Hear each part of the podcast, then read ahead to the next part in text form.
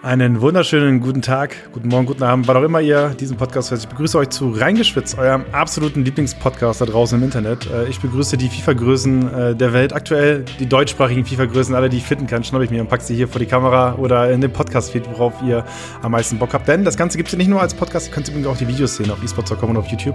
Vielleicht klickt ihr da auch mal rein. Aber bevor ich mich jetzt hier äh, verstricke in der Moderation, begrüße ich meinen aktuellen Gast, Atze. Herzlich willkommen. Ja, grüße dich, hi. Atze ist vollkommen fein. Oder, oder Patrick, was ist dir lieber? Das ist mir komplett Rille, also kannst du ruhig Atze sagen. Macht sowieso größte, der größte Teil der Community eh. Ich weiß gar nicht, wie viele überhaupt wissen, dass ich in Wirklichkeit Patrick heiße. Sehr gut, weil ich habe geguckt, geguckt bei dir auf dem, auf, auf dem Twitter-Profil, hast du im Banner oben, glaube ich, nicht mal Patrick drinstehen. Da steht, glaube ich, nur der Nick. Das kann sein, das weiß ich gerade aktuell nicht. Um, und ich habe gesehen, äh, du, du bist ja sehr umtriebig. Du warst zuletzt auch bei der Produktion der, der Virtual Bundesliga und da wurdest du auch fleißig als Atze äh, angesprochen.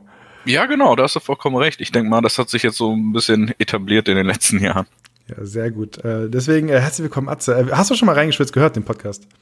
Äh, zwischendurch ab und zu mal bei, bei ein paar kleineren Themen, aber ehrlich gesagt habe ich mir dann nicht wirklich die Stunde so. äh, Zeit genommen, komplett reinzuhören. Bei einigen kleinen Themen war ich dann ab und zu mal drin. Da muss ich ganz ehrlich sagen, äh, nein, habe ich okay. nicht komplett angehört. Vollkommen in Ordnung, bist aber nicht alleine. Ich, also ich mache diesen Podcast eigentlich nur, damit Leute am Ende diese Folge mal hören, weißt du? Damit, äh, damit sie selbst merken, es gibt diesen Podcast und dann daraufhin anfangen, alle Folgen zu hören. Das ist so, das ist so der, der Trick, den ich äh, äh, verfolge. Aber definitiv eine coole Idee. Also äh, ich so. werde aber auf 100 Prozent äh, öfter mal reinhören jetzt in Zukunft. Das, das lobe ich mir doch. Ähm, natürlich äh, stellen sie jetzt viele die Frage, hey Atze, äh, den habe ich jetzt vielleicht noch gar nicht so, so wahrgenommen in der FIFA-Szene. Was würdest du selbst sagen? Warum, warum bist du hier im Podcast? Was, was könnte ich mir was könnte der Grund sein, warum ich dich reingeholt habe? Boah, ich vermute mal, dass du mich äh, zuletzt bei der VBL beim Cast gesehen hast und vielleicht deswegen irgendwie äh, dachtest, hey, warum ist er dort? Was macht er eigentlich? Und warum ist er angeblich so lang aktiv? Und warum habe ich nichts von ihm gehört? das stimmt so nicht. Natürlich habe ich dich zuletzt äh, bei, bei, bei der VBL gesehen, aber wir haben auch schon zusammen Valorant gespielt. Äh, das stimmt. Das haben wir schon, das haben wir schon erledigt. Und äh, tatsächlich, ich, ich, also ich nehme mich im FIFA-Kosmos schon ein bisschen länger äh, wahr. Also ich bin jetzt selbst seit knapp boah, fünf Jahren, vier, fünf Jahren, glaube ich, äh, so am Arbeiten in dem Bereich. Ähm, und ich sag mal so, dein Twitter-Handle taucht immer mal wieder irgendwo auf, sagen wir, sagen wir mal so. Und äh, ja, okay. häufig sind häufig sind's auch mal kleine Sticheleien, die du auf Twitter raushaust. Ja, äh, durchaus. Also ich habe ich hab ja auch schon äh, auch beim VWA-Cast mit den äh, Leuten von Beepart Gaming ein bisschen gequatscht, äh, die dann auch sagen, hey, äh, Atze, dich sieht man ja öfter irgendwo auf Twitter herumlungern quasi mit irgendwelchen äh, kleinen Kritiken, Sticheleien, Provokationen. Äh, ja, ich stöße, stoße da definitiv irgendwo an. Auch zum Beispiel mit dem Kollegen Tim Kalation, wo wir auch zuletzt mal einen größeren Stream, sage ich mal, gemeinsam sogar geführt haben und Diskussionen geführt haben. Äh, ich hake gerne irgendwie nach, weil ich auch dementsprechend das auch von früher kenne. Und du weißt ja, äh, man sagt ja immer, früher war alles besser und vielleicht bin ich immer noch so ein bisschen der Oldschool-FIFA-Spieler und deswegen artet das ab und zu mal ein bisschen aus. Ja, zum Thema äh, früher war alles besser, kann ich euch da draußen auf jeden Fall auch die Podcast-Folge mit äh, Coach Jackson empfehlen.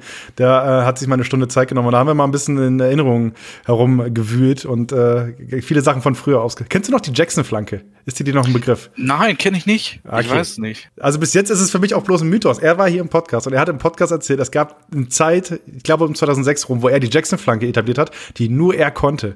Und äh, dass er dadurch auf Monate hinweg unschlagbar war. Das ist für mich bis jetzt ein Mythos, den ich nicht bestätigen kann. Ich warte noch auf die Shellhase Twins oder so im Podcast, die das mal vielleicht bestätigen könnten oder so. Aber aktuell könnte es auch bloß ein Gerücht sein oder irgendwas sein, was er erfunden hat. Also, also solche Dinge gab es ja auch zu meiner Zeit, ja, ist ja auch ungefähr dasselbe Jahr gewesen. Ich habe ab 2007 angefangen. Da gab es in FIFA 2007 die sogenannte Ego-Flanke. Das war auch dann so eine flache Flanke vorher. Ähnelt äh, ein bisschen der harten Flanke aktuell, die gab es halt schon vor einigen Jahren. Deswegen, äh, klar, kann sein, dass Jackson halt diese Flanke, sag ich mal, in seinen Anspruch genommen hat. das, also das, wahrscheinlich hat das irgendjemand irgendwas inter, irgendwann irgendwo international das mal genutzt, so und Jackson hat es einfach abgekupfert und gesagt, nee, das Ding hat noch keinen Namen, dann auf geht's, Stempel drauf, das ja, meine. ja, ist ja heute, heute ja auch so. Du hörst es ja aktuell auch in FIFA 21 überall. Äh, sagen wir mal, Lost äh, Steilpass, Mo Steilpass, ähm, Umut Steilpass, die kloppen sich ja intern jetzt auch einigermaßen schon äh, auf Twitter und Co., wem irgendwie welcher Pass gehört. Finde ich eigentlich ganz amüsant aktuell. Ja, also ich, ich hätte gerne den reingeschwitzt Fehlpass, den hätte ich gerne für mich reklamiert. Einfach, wenn ein Pass nicht ankommt, einfach den reingeschwitzt Fehlpass Das, äh, das wünsche ich mir für die Zukunft. Vielleicht könnt ihr das anwenden da draußen. Wäre eine gute Sache auf jeden Fall. Twitter freut sich, Twitter freut sich. Warte, Post ist gleich draußen. Warte mal ganz kurz. Sehr gut. Habt, habt ihr schon den, den neuen reingeschwitzt Fehlpass gesehen? Totaler Müll. Äh, könnt, ihr das, könnt ihr das mal rauspatchen, bitte? Aber du hast, du hast gerade angesprochen, 2007, äh, da hast du angefangen. Ich habe mal ein bisschen gewühlt. Äh, du sagst selbst, äh, FIFA ähm, 94 war dein erstes äh, FIFA, was du gezockt hast, zumindest so einigermaßen mit deinem Cousin. Ist das korrekt? Genau, genau. Ja, ich weiß nicht. Also ich habe selbst früh angefangen mit Fußball. Da hat sich alles irgendwie um Fußball gedreht. Äh, Tag ein, Tag aus, immer draußen gewesen. Mein Cousin, glaubt, ja, was ist er, drei Jahre älter gewesen, auch äh, ziemlich gut Fußball gespielt und so hat sich das dann entwickelt. Falls wir dann halt nicht mehr draußen waren am Zocken, haben wir halt äh, zu Hause auf der alten Konsole halt FIFA gezockt. Und äh, zockst es immer noch? Wie, wie alt bist du jetzt? Ich bin jetzt 28, werde jetzt äh, ja Anfang des nächsten Jahres sogar 29. Also ja, du hab schon ein paar so Jahre hinter mir. Du sagst das so traurig. ja, ich gehe auf die 30 zu. So ist es ja nicht. Ja, und äh, da bist du ja fast schon FIFA-OP, wenn du so willst, ne? Ja, wenn man sich das heute mal ansieht mit den jungen Hüpfern, wenn ich mir anders ansehe, der mit 14 jetzt natürlich äh, komplett äh, die FIFA-Welt auf den Kopf stellt, ja, so hast du auch mal angefangen, aber wahrscheinlich nicht in diesem Ausmaße äh, wie er, denke ich mir dann immer. Ja, also, also ich wollte es irgendwie später im Podcast mal ansprechen, aber wir müssen mal ganz kurz über Anders reden. Also der Typ ist 14, spielt aktuell für die E-Sport-Abteilung von äh, RB Leipzig und steht, äh, stand jetzt, wir nehmen hier gerade am, 23, äh, am 3.12.2020 auf, steht er 210 zu 0 in der Weekend League. Der hat noch kein einziges Match verloren. Ähm, ich glaube, es gibt noch einen weiteren Spieler bei Feyenoord, Julian Vandenberg, äh, der auch äh, 210 zu 0 steht, plus Umut, der irgendwie Disconnect hatte und deswegen deswegen ja. seine einzige Niederlage hatte. Ähm, das ist ja, das, der ist komplett krank unterwegs. Das ist der absolute Wahnsinn. Ähm, also, ja. Ich bin baff. Ja, ich auch. Vor allem, ähm, schön Weekend League ist so eine Sache. Okay, klar, Matchmaking, du kannst da mal starke Gegner haben, klar, gewinnt er trotzdem. Was aber viel krasser in meinen Augen ist, sind halt die nebenbei laufenden Turniere, die er halt gegen andere Pro-Gamer spielt, wie er da komplett reinrasiert und die teilweise dann mit sechs, sieben, acht Toren einfach wegschießt, wo ich denke, okay, jeder andere hat ein ziemlich ausgeglichenes Spiel. Ja klar, du kannst halt konstant spielen und auch gewinnen, ja. Aber ich glaube, es gibt keinen, der da aber wirklich dann in jedem Spiel fünf, sechs, sieben, acht Tore schießt und das ist einfach, boah, ja, das macht mich sprachlos. Respekt an den jungen Mann. Äh, Grüße an Mo auf jeden Fall auf diesem Wege. Ähm, ich habe vorhin mal kurz in, in Mo Overs Stream reingeguckt und es ist jetzt, also es gab ein Match, wo die beiden gegeneinander gespielt haben. Da gab es, glaube ich, zwei Packungen für Mo und jetzt gab es jüngst noch mal so ein Showmatch gegen den Fokus, also zwischen Focus Clan und äh, Rebels, wie die E-Sport-Abteilung von RB Leipzig heißt. Und da hat äh, Mo wieder verloren. Und ich bin wirklich einen Tag später oder zwei Tage nach diesem Match bin ich in den Stream reingegangen bei Mo und trotzdem schreiben Leute die ganze Zeit in den Chat rein, ey, was war denn gegen anders los? Also da ist, äh, ist eine Meme, eine Meme-Rivalität äh, zumindest erwacht. Ja, natürlich. Vor allem, jeder will ja den Jungen jetzt schlagen. Also, das ist quasi so eine Kopfgeldjagd aktuell. Man könnte einfach setzen, der Erste, der ihn vielleicht in der Weekend League, äh, Weekend League schlägt, kriegt irgendwie 1000 Dollar, 1000 Euro, was auch immer. Aber ich muss natürlich Mo auch in Schutz nehmen. Ähm, es ist ja, sage ich mal, nichts Großes Relevantes. Ich bin mal gespannt, wie es wäre, wenn er mal wirklich auf dem Final oder auf einem wichtigen Turnier dann gegen ihn spielen würde. Ich glaube, da wird es dann auch dementsprechend ganz anders aussehen. Ja, da sprichst du was Spannendes an. Also wir haben ihn selbst zum Interview äh, mit ihm äh, gesprochen. Ähm, findet ihr auf esports.com. Da hat er mal erklärt, er, er sagt selbst, er will Weltmeister werden. Ähm, das wird in diesem Jahr aber nicht klappen, denn er ist zu jung für die offiziellen EA Sports Turniere. Der darf gar nicht mitmachen, der ist 14 und die Turniere sind ab 16. Dementsprechend ist er bei den Foot Cups zum Beispiel außen vor, wo jetzt auch die, die erste Quali war. Ähm, für den ersten Foot Cup alles online, ja.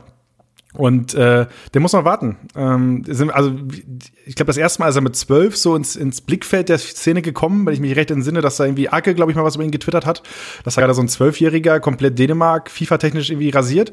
Und äh, jetzt zwei Jahre später ist er immer noch so gut wer weiß, wo der Junge in zwei Jahren steht, ne? Wenn er da mitzocken ja, darf. Also es ist äh, echt eine geile Reise, vor allem, was man natürlich dann mit früher oder mit den letzten, sag ich mal, jungen Talenten äh, ja nicht gesehen hat, war einfach der Support, der hinter ihm steckt. Der wird ja jetzt von Leipzig definitiv supported, äh, sei es äh, Mediencoaching wahrscheinlich bis hin zu Konzentrationsübungen äh, und was auch immer.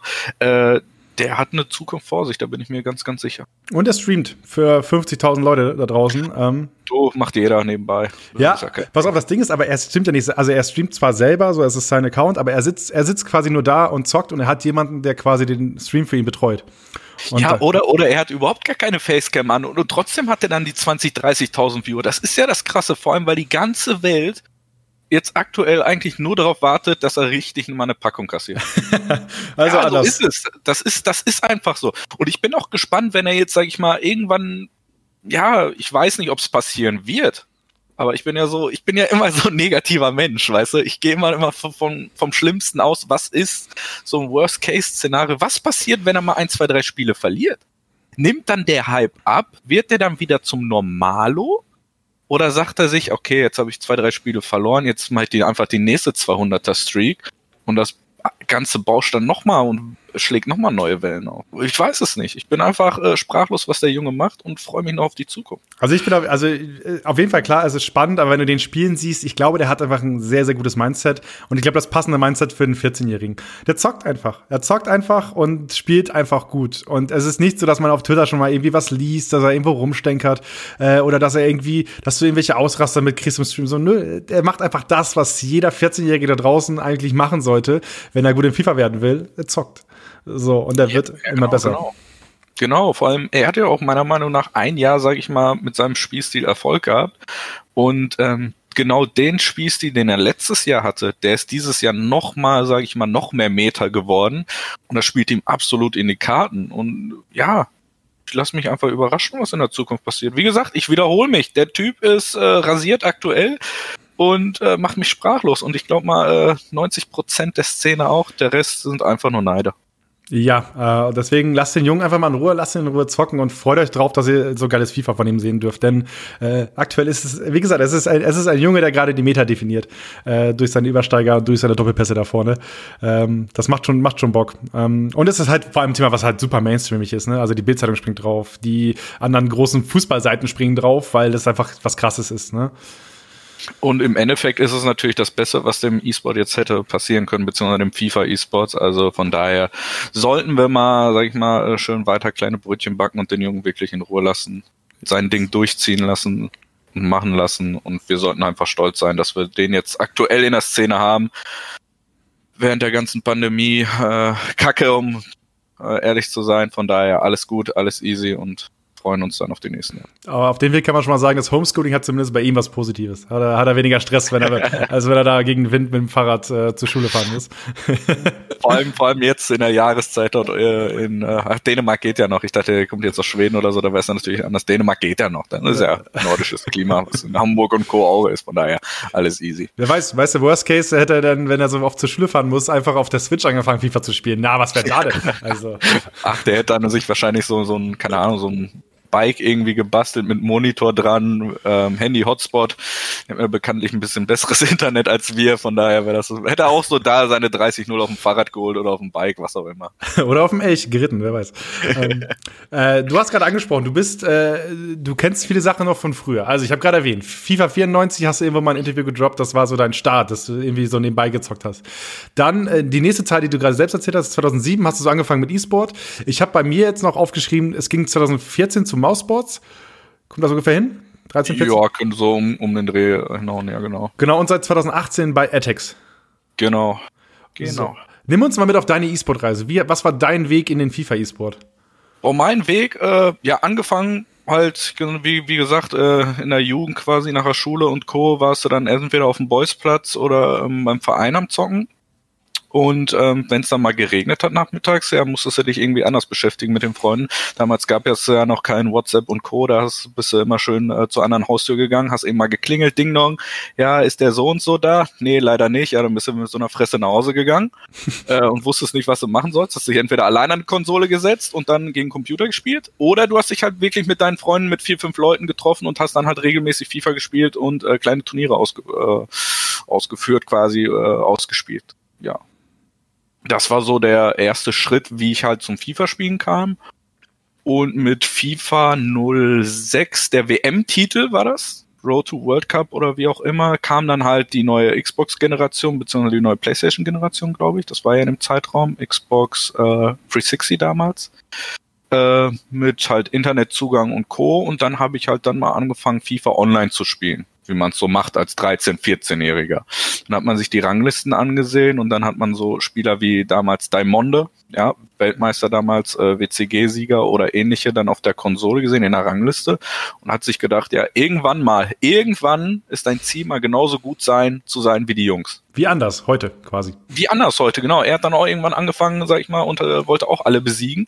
Äh, so hat's bei mir auch damals angefangen. Natürlich nicht mit dem Erfolg, natürlich, aber durch dieses Online-Gameplay, durch äh, ja das Versuchen von Skills, sag ich mal, abzuschauen, damals natürlich auch die Meta zu finden, wurde man halt stärker und stärker, so dass ich dann irgendwann mal bei Consoles halt der heutigen ESL, ähm, das war halt der Konsolenbereich, dann mit FIFA 06 WM oder mit FIFA 07 dann angefangen habe, Turniere zu spielen, in der Ladder mich einzuschreiben und mich dann halt gegen die deutschen äh, besten Spieler zu messen. Oh, hast du schon runtergebrochen. Also ich erinnere mich auf jeden Fall, äh, ich glaube, es gab, ich glaube, es gab sogar bei der ersten Xbox schon eine Option, irgendwie online zu zocken, weil ich mich erinnere, dass es äh, auf jeden Fall dieses FIFA World Cup 2002 gab. Und ich meine, dass man da auch irgendwie mit krassen äh, Unkosten irgendwie von 150 Euro nochmal draufpacken für irgendein externes Ding oder sowas hätte man auch online spielen können. Du, du, ich glaube, da gab es irgendwie so, du sagst es, du konntest dich dann halt über einen PC irgendwie einloggen auf irgendwelche separaten Server und da irgendwie spielen. Xbox, Link oder wie auch immer. Ach, keine Ahnung, wie das hieß. Aber auf jeden Fall gab es da eine Möglichkeit. Ja, verrückt. Und äh, du hast gerade angesprochen, das war, lief damals alles ein bisschen anders ab. Also ich sag hier im Podcast immer wieder ganz gerne, der FIFA E-Sport ist eigentlich seit drei Jahren so erwachsen. Also seit drei Jahren ist es, ist es so weit, dass ich ernsthaft davon rede, dass wir einen E-Sport haben. Äh, Malte Hedderich in der, in der letzten Folge war entsetzt, weil der ja selbst auch schon lange mit dabei ist. Und ähm, der selbst halt auch vor diesem großen Boom, wo EA, sagen wir mal, im großen Maß mit eingestiegen ist, mit, äh, mit, mit den äh, Ultimate Team Weltmeisterschaftssachen, die mhm. halt kamen, wo, äh, wo Rocky ja Weltmeister geworden ist. Dann im Jahr, äh, Jahr drauf wurde es ja zusammengelegt, ähm, dass du dann nur noch einen Weltmeister quasi EA intern hast und so. Und das war für mich erstmal der Schritt, wo ich sage, dass es der FIFA E-Sport äh, ist da erwachsen geworden, weil es halt nennenswerte Preisgelder sind. Äh, man ist ein Modus, den man nachvollziehen kann und so weiter. Du wirst natürlich jetzt sagen, es war, also FIFA E-Sport ging schon viel früher los, oder? Ja, eigentlich schon. Vor allem, du musst ja bedenken, äh, FIFA eSports ist jetzt aktuell ja nur auf der Konsole. Damals gab's halt, äh, war die große FIFA-Szene auf dem PC tätig oder zugange. Man kennt ja natürlich die äh, FIFA Twins. Die jüngeren weiß ich jetzt nicht so recht, aber eigentlich sollten FIFA Twins, äh, sag ich mal, Schlagwort Nummer eins sein in der FIFA-Szene in Deutschland, die halt über Jahre hinweg äh, nicht nur Deutschland dominiert haben, sondern auch die WM äh, also die komplette Welt dominiert haben mit sämtlichen WCG-Titeln. Vergleich dazu natürlich heute der FIWC bzw. der FEWC, das waren die World Cyber Games, ähm, die halt wirklich auch in Asien alles rasiert haben. Die waren halt die größten, also die ersten Spieler, glaube ich, auch mit einem äh, professionellen Vertrag damals bei SK Gaming die sich davon halt, die halt äh, ja das hauptberuflich gemacht haben, unter anderem auch bei TV Total im Studio waren oder ähnliches, die waren halt wirklich Weltstars. Ja, also Hero und Styler sprichst du gerade an, die beiden FIFA Twins. Genau. Äh, ich glaube, wer, wer jede Folge reingeschwitzt gehört hat, hat den Namen auf jeden Fall schon ein paar Mal wahrgenommen, weil ich sie schon diverse Mal erwähnt habe. Also wenn wir von den FIFA Twins, von den Schnellhase Twins reden, dann meinen wir die beiden, die glaube ich, ich glaube es ging 2003 los, dass sie äh, die WCG abwechselnd gewonnen haben. Ähm, und äh, ja, wenn du den besten Trainingspartner zu Hause hast, hat natürlich auch einen Vorteil. Ne? ja, definitiv. Vor allem die beiden waren wirklich so, ich konnte es ja auch selbst, äh, ich konnte es auch selbst miterleben, damals, als ich auch selbst bei SK Gaming war. Ähm, haben die beiden ja noch aktiv gespielt und es war mega interessant halt zu sehen, wie die beiden auch trainiert haben. Durfte es auch selber mal miterleben und habe selber mit denen auf dem PC trainiert, was da abgegangen ist, wie die mich auseinandergenommen haben, war schon äh, bemerkenswert, definitiv. Also du hast immer auf der Konsole gespielt, während äh, der große Haupt-E-Sport, also auch der, ähm, der, der IWC damals, wo ja auch ein Deto zum Beispiel früher schon mitgezockt hat, äh, war ja auf dem PC immer, ne? Nee, nee, der FEWC, das war ja damals der FIWC, der FIFA Interactive World Cup, der wurde halt immer auf Konsole gespielt. Nur die ganz großen Spieler haben halt wirklich damals noch auf dem PC gespielt. Das heißt, damals hast du halt quasi abgetrennt EPS, ESL Pro Series und WCG war dann halt Main auf dem PC. Und der Konsolenbereich war dann halt wirklich dann nur der FIWC. Also rum war es, okay, habe ich genau, das vertauscht genau. gehabt. Ja, spannend eigentlich, ne, dass sie das so parallel entwickelt. Jetzt hast du eigentlich wirklich, äh, also PC interessiert dir niemand mehr. Nee, vor allem damals war es ja so, dass wir dann halt, ähm, als sich herausgestellt hat, dass natürlich dann ähm, weiter die ESL Pro Series war halt das größte deutsche Turnier. Auch mit dem Schritt Richtung WCG, Richtung Weltmeisterschaft, sind halt damals viele Konsolenspieler ja auch ähm, extra auf äh, die PC-Version umgestiegen. Unter anderem ja auch Malte, mit dem ich doch damals zusammen in einem Team gespielt habe. Ähm, ja, da sind wir halt alle umgestiegen und dann gab es natürlich dann erstmal äh, zwischen den Konsolenspielern und den PC-Spielern, sage ich mal, ein bisschen, äh, ja, ein bisschen Krieg. Und ähm, ja, es hat sich dann immer die Frage gestellt, wer ist, wer sind denn die besseren FIFA-Spieler, die PC-Spieler oder die Xbox bzw. PlayStation-Spieler? Und wenn man das jetzt mit heute vergleicht, dadurch, dass wir halt zwei geteilte Communities waren, die jetzt zu einer großen geworden sind, vor allem mit diesem enormen Wachstum dahinter, finde ich das eigentlich eine ganz geile äh, Entwicklung und äh, bin auch, auch irgendwie stolz drauf, da halt mittendrin dabei gewesen zu sein, genau bei diesem Umbruch. Du hast gerade angesprochen, SK Gaming äh, ist auch in deiner Vita vermerkt. Äh, wann, wann, hast du dann das erste Mal für eine E-Sport-Organisation gespielt und gab es damals schon direkt ein kleines Taschengeld oder? Boah, lass mich, also ich habe ziemlich früh, ich glaube auch direkt ähm, nach der ersten deutschen Meisterschaft, nach dem FEWC Germany mit FIFA 07 gab es da schon Orgas, die dann halt äh, aber eher dann so kleinere Sponsoren hatten. Das heißt, du hast dann mal ab und zu dann halt eine Konsole äh, geschenkt bekommen oder das Game geschenkt bekommen. Sonst haben gab es halt nichts Großartiges, außer halt dementsprechend dann die Preisgelder oder die Preise, die du dann halt auf den Turnieren jeweils gewonnen Weißt du noch, was du von deinem ersten Preisgeld geholt hast? Von meinem ersten Preisgeld? Ja, das waren eigentlich großartig dann immer nur irgendwelche Sachpreise, die ich dann halt äh, dementsprechend verkauft habe. Angefangen mit äh, damals äh, Xbox One, dann Fernseher und ähm, ja, was gibt PSP, alles so Sach, äh, Sachpreise mit irgendwelchen Spielen, dann hat es immer fünf, sechs äh, FIFAs zu Hause, die du dann an die Freunde alle in der Schule verkauft hast, für, keine Ahnung, äh, 50 Prozent billiger oder sowas. Ja, und das war dann halt äh, schon aber großes Taschengeld, wenn du vergleichst, sag ich mal, eine Xbox, keine Ahnung, was die damals 300, 400 Euro gekostet hat, für, wie für einen 14, 15, 16-Jährigen ist das schon äh, sattes Taschengeld gewesen, definitiv. Was hat die Familie gesagt, wenn du dann, äh, wenn du mal wieder durch FIFA-Spielen was gewonnen hast? Ja, die haben sich halt gefreut. Also am Anfang, die Story erzähle ich ja immer, haben sie eigentlich gar nicht geglaubt, was ich da überhaupt tue oder haben sie mich irgendwo hingeschickt und wussten gar nicht, dass ich das wirklich so gut kann, sondern nach dem Motto, ja, geh mal mit deinem Kumpel dahin, äh, hab mal ein bisschen Zeit, wir sehen uns ja eh wieder in drei Stunden. Äh, ja, aber dadurch hat es dann halt irgendwie angefangen, dass ich dann halt immer mehr gewonnen habe und dadurch waren sie natürlich auch stolz, weil ja, dann musste halt für Weihnachten oder ähnliches nicht mehr so viel rausspringen. ja, und vor allem keine neue Konsole zu Weihnachten, weil du eh schon eine Definitiv, hattest. definitiv. Aber das heißt, wann, wann war denn dein erster großer nennenswerter Erfolg als Spieler, wo du für dich selbst gesagt hast, okay, das ist gerade etwas, auf das, auf das man stolz sein kann, das ist gerade mein Ausrufezeichen hier äh, in der FIFA-Szene. Hey Leute, äh, der Atze ist da. Und seit wann heißt du denn eigentlich Atze?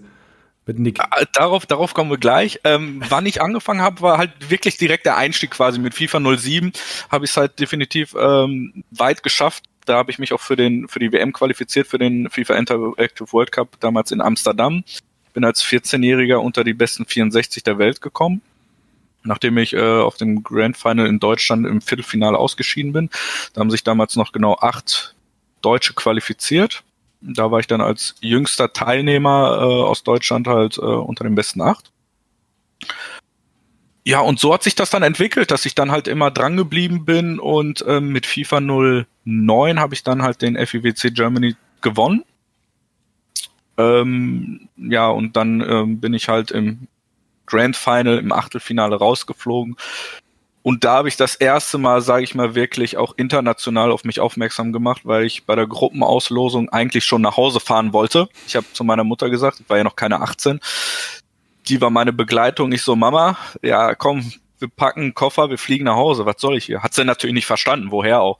Und wenn du dann halt äh, dir die Gruppe ansiehst, quasi als deutscher Nachwuchsspieler, sage ich mal, ähm, qualifizierst du dich und bist in der Gruppe mit dem Vorjahresdritten mit dem amtierenden Weltmeister, damals äh, der Ramos gewesen. Und mit einem Vorjahressieger Chrissy Bullard, der aktiv jetzt noch ein bisschen spielt, hattest du halt zwei Weltmeister und den Weltmeister, äh, äh, den dritten der Weltmeisterschaft äh, in einer Gruppe. Und dann sitzt du da natürlich und denkst dir, ey, guck dir die Tiere an, die jetzt über Jahre alles schon gerissen haben und gewonnen haben und du bist hier dann so bei der WM, ja, so klein, der kleine Underdog ja, aber ich habe es alle geschockt an dem Tag.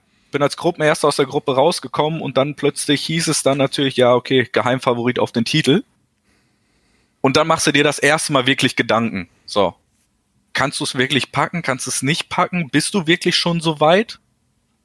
Und dann muss ich ehrlich sagen, hat mir leider äh, die Erfahrung gefehlt, da weiterzukommen ja, das nötige Glück, die, vor allem die Erfahrung, äh, wenn du gegen äh, Cero Cero im Achtelfinale spielst, Mexikaner, ich weiß nicht, sagt wahrscheinlich gar nichts, äh, den ganzen Leuten, war viermal schon bei der WM gewesen zu dem Zeitpunkt, einer der erfahrensten Spieler äh, der Welt, der dann halt nach dem Anschlusstreffer, keine Ahnung, 30 äh, E-Sportler hinter sich stehen hat, die dann alle einen anschreien nach dem Anschlusstreffer.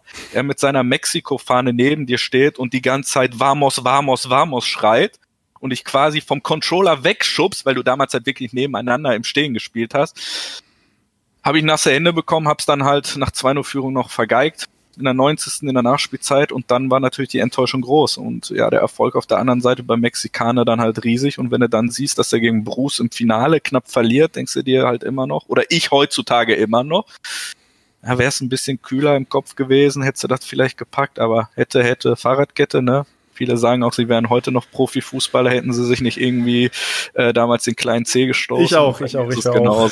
Aus der Bezirksliga wäre ich so in die, in die zweite Erstliga gekommen damals. Ja, also mit Bruce meinst du Bruce Granick, der Franzose. Genau, genau. Äh, auch einer eine der, eine der FIFA-Legenden, zweimaliger Weltmeister. Ähm, und auch aktuell immer noch als Experte unterwegs, wenn ich das richtig im Kopf habe. Mhm. Ähm, aber du, du sprichst gerade an, man hat, im, man hat im Stehen gespielt. Das hat auch äh, Jackson damals bestätigt, äh, dass es alles ein bisschen anders war. Wie war denn dein Eindruck von dem Event damals? War das, kommt man das ein E-Sport-Event nennen? Oder war das am Ende einfach nur, ähm, ja, keine Ahnung, da wurden drei Banner aufgestellt und da wurden vier Konsolen hingestellt und da gab es Kohle nee, auf Nee, nee, also definitiv. Also das war ja damals schon von der FIFA organisiert alles. Ähm, ich würde jetzt nicht sagen, dass es damals besser organisiert war. Kann ich jetzt äh, so nicht beurteilen, vor allem weil es natürlich jetzt auch mehr Teilnehmer sind. Ähm, aber damals war auch alles so professionell, wie man sich das heute auch vorstellen kann und heute halt sieht. Es gab eine geile Location, es wurden halt alle eingeladen, äh, Reisekosten wurden übernommen, Hotelkosten, ähm, du hast deine Startnummer bekommen, musstest halt auch dementsprechend Verträge unterschreiben bezüglich Ergebnisse oder ähnlichem, dass du halt nicht betrügst. Ähm, ganz normal Gruppenphase. Damals wurde auch in Amsterdam in einer riesen Location gespielt. Das war, glaube ich, eine alte Fabrikhalle. Da waren die Stationen alle, auf, äh, alle aufgestellt, wo du dann halt, wie dementsprechend vorhin schon erwähnt, im Stehen spielen musstest. In Barcelona äh, fand das Turnier am Hafen direkt statt. Das heißt, du hast draußen gespielt, da wurde eine riesen Bühne aufgestellt. Und äh, da standen halt die Stationen, wie man sich das heute auch vorstellt oder heute vorstellen kann, in den ganzen Läden noch, die dann halt stehen mit diesen zwei, äh, ja, mit den ja, Befestigung, wo die Controller dran sind. äh, da haben wir halt dran gespielt. War natürlich ein bisschen eine Umstellung. Wie aus dem Mediamarkt früher. Ja, ja, genau so hast du dann halt gegeneinander gespielt und musstest dich dann quasi vorm Monitor um deinen Platz kämpfen, damit du halt äh, wirklich auch frontal auf dem Monitor schauen kannst. Ja, verrückt. Also gerade wenn man so zurückblickt, ich glaube, der erste FIWC wurde 2003, ich habe jetzt mal, 2004 wurde dann in Zürich ausgespielt. So, das war die, das war ja die erste ähm, offizielle FIFA-Weltmeisterschaft, wenn du so möchtest. Was vor, wir haben vorhin ganz viel über die WCG gesprochen, World Cyber Games, was ja so die, wenn du so willst, die äh, umfängliche E-Sport-Weltmeisterschaft war. Das war ja quasi ein E-Sport-Disziplin-Turnier, fast schon wie Olympia. Ähm, genau, genau. Äh, mit ganz vielen verschiedenen Events. Es gab damals ein Team Deutschland, was dann nach Asien geflogen ist ähm, und dort angetreten ist, alle im selben Trikot, glaube ich, wenn ich das richtig im Kopf habe, ähm, mhm.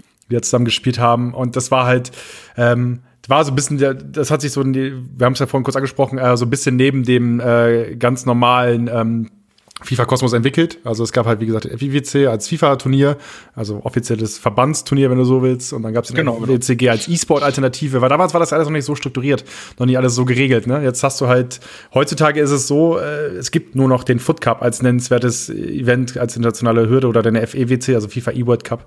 Das war damals alles ein bisschen anders.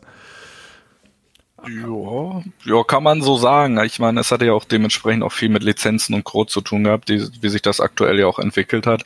Zum Beispiel gab es ja auch den FEWC ähm, eine lange Zeit auf der Xbox-Konsole. Dadurch, dass dann halt in, ja, in der Zeit dann oder in der, ähm, im Laufe der Jahre natürlich dann Sony Hauptsponsor war, ähm, wurden halt die Turniere dann dementsprechend auf der PlayStation nur noch ausgetragen und jetzt ist es halt soweit, dass wahrscheinlich EA beziehungsweise die FIFA über die es ja auch läuft, äh, läuft, dann, sag ich mal, die Lizenzverträge halt für beide Konsolen hat und sozusagen auch das Turnier auch weiterhin auf beiden Konsolen ausführen darf. Wenn du jetzt, ich, erstmal sehe ich gerade, dass übrigens der, der Nickname von Bruce Granick, ich wusste gar nicht, dass er einen Nicknamen hat, äh, The Machine war. Mhm, also ja, ich glaube, oder Spank oder so, weiß ich gar nicht, wie es war. The Machine wurde er halt von allen genannt, weil er halt, das war, das war damals schon so. Wir haben den Jungen angesehen und er war eiskalt.